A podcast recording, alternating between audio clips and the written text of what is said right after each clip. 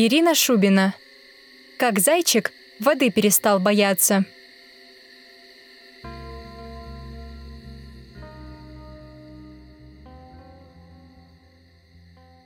Зайчонок Рики проснулся от того, что в его ушах кто-то стрелял. Затаившись, он прислушался к тому, что происходит внутри него. Ему было страшно. Еще бы, ведь все это происходило прямо в нем самом, но абсолютно без его ведома и позволения. Прошло около получаса, а стрельба не прекращалась. Ко всему прочему, каждый выстрел доставлял боль малышу. Опасаясь разозлить еще сильнее того, кто стрелял в его голове, Рики встал и подошел к зеркалу. Разглядывая свои уши, зайчонок хотел увидеть того, кто так плохо себя ведет.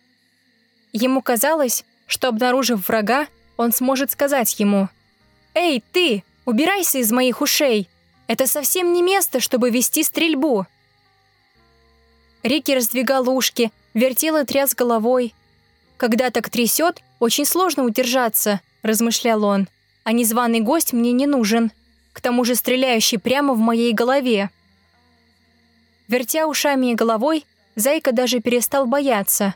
Кто, как не он, должен и может защитить свои ушки. Но даже такая решительность не принесла никаких результатов. Последняя серия выстрелов заставила его съежиться от боли и почувствовать себя побежденным. Немного отправившись от боли, Рики вошел в комнату родителей и дрожащим голосом позвал маму. «Мама, проснись! У меня в ушках кто-то стреляет! Мне очень страшно! Помоги мне!» Мама, заслышав голос сына, быстро проснулась.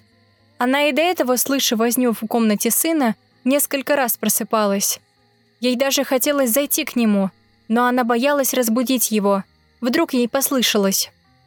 Узнав же, в чем дело, мама зайчиха посадила сыночка к себе на колени и сказала, «Бедный мой малыш, у тебя ушки воспалены внутри, поэтому тебе и кажется, что ты слышишь стрельбу.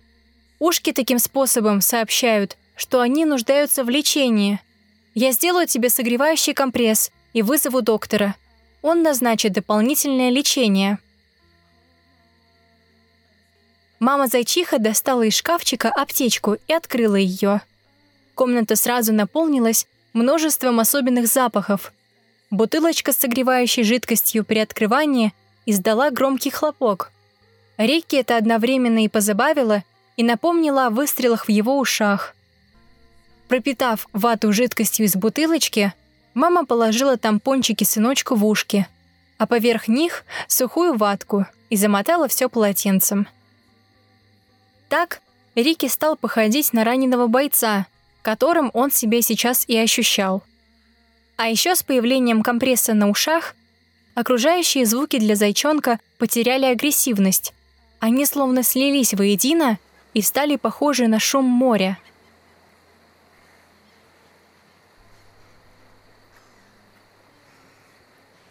Рике понравилось это новое ощущение. Размеренный шум нес в себе спокойствие и безопасность. Вскоре этот звук и вовсе убаюкал бедного зайчонка —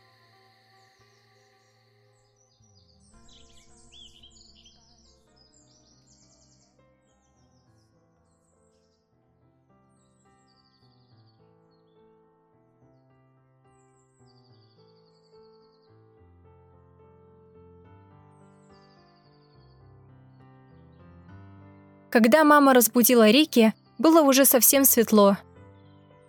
Рядом с ней стояла доктор Сова.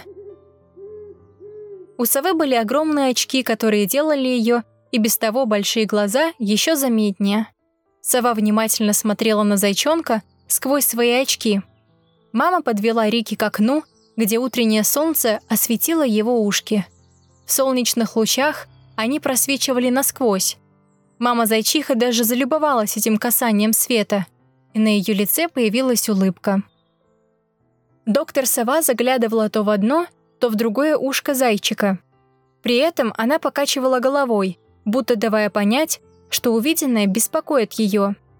Затем она села за круглый стол, стоявший почти посередине комнаты, и принялась что-то важно записывать на листе бумаги.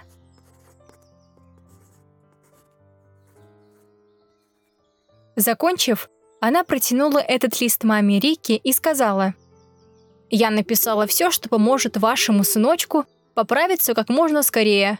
Главное, выполняйте все указания, и вы победите того, кто ведет стрельбу у него в ушках». При выходе из дома зайчихи сова многозначительно добавила, «А вот с купанием вам придется повременить. Если вода попадет в ушко, то может помешать выздоровлению». После этого она поклонилась и поспешила к следующему пациенту. Тут в ушке Рейка снова послышался выстрел. От боли и неожиданности он даже подпрыгнул. «Странно, что выстрелы есть, а в ушках никого нет», – подумал Рики. «Даже отругать некого или вызвать наружу, чтобы побороться. Очень неприятное ощущение. Я обязательно буду выполнять все, что сказала доктор Сова, и я прогоню этих наглых стрелков из моих славных ушей». После этого Рики посмотрел на себя в зеркало и сощурил глаза, обозначая готовность победить всех врагов.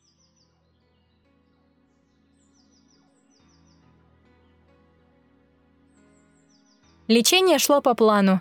Зайчонок ответственно выполнял все рекомендации и сам следил за временем, когда нужно было принимать микстуру, капать лекарства в ушки и делать компрессы. Мама зайчиха лишь удивлялась, с каким мужеством ее сынок пил горькие лекарства и приносил пузырьки, подставляя ушки для закапывания. «Какой он ответственный стал», — подумала мама зайчиха.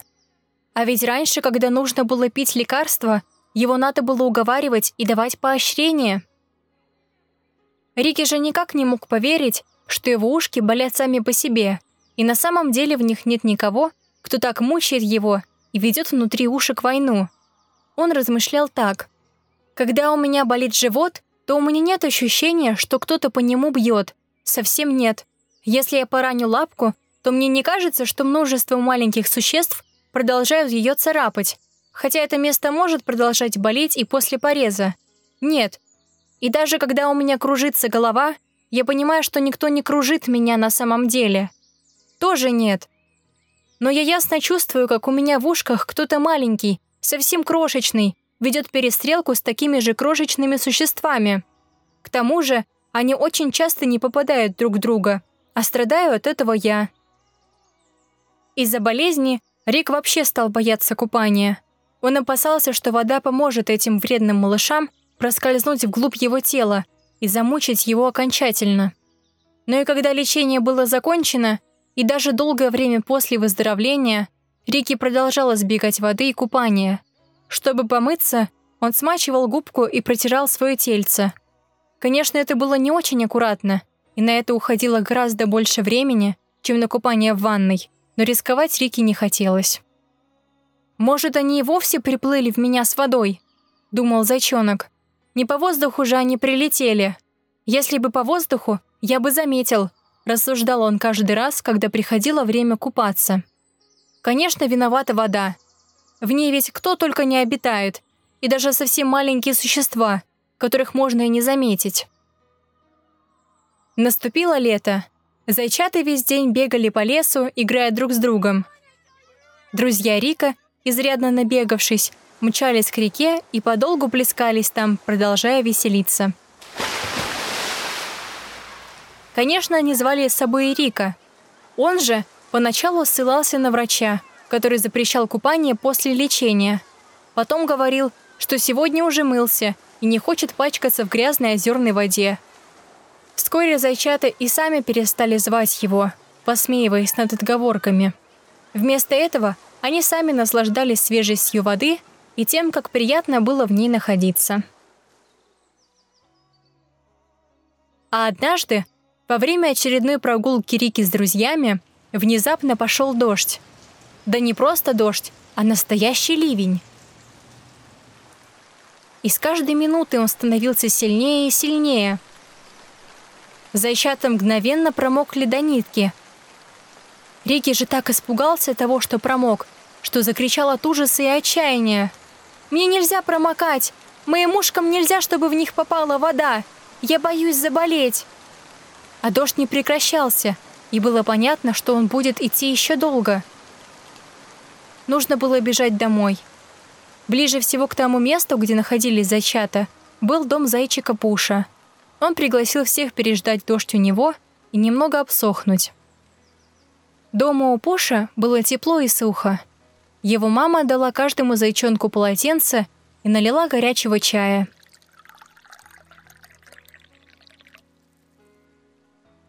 Рики тщательно вытирал свои ушки и схлипывал, горько плача. Он представлял себе, как уже этой ночью в его ушках снова начнут стрелять враги. Полли, сидевшая рядом с Рики, спросила, «Ты правда думаешь, что твои ушки заболят из-за того, что в них попала вода?» «Да», — ответил Рики, «я уверен в этом, и мне очень страшно». «У меня раньше тоже болели ушки», — сказала Зайка Пуша. Казалось, моя голова разлетится на множество кусочков от этих выстрелов. Мне было страшно сказать о том, что происходит маме. Я думала, что эти существа меня за это и вовсе убьют. Но мама сама поняла, что со мной, и отвела к болотной лягушке. Она знает много целебных трав. Лягушка дала несколько травок, чтобы мои ушки скорее выздоровели. А еще она обучала меня слушать разные звуки.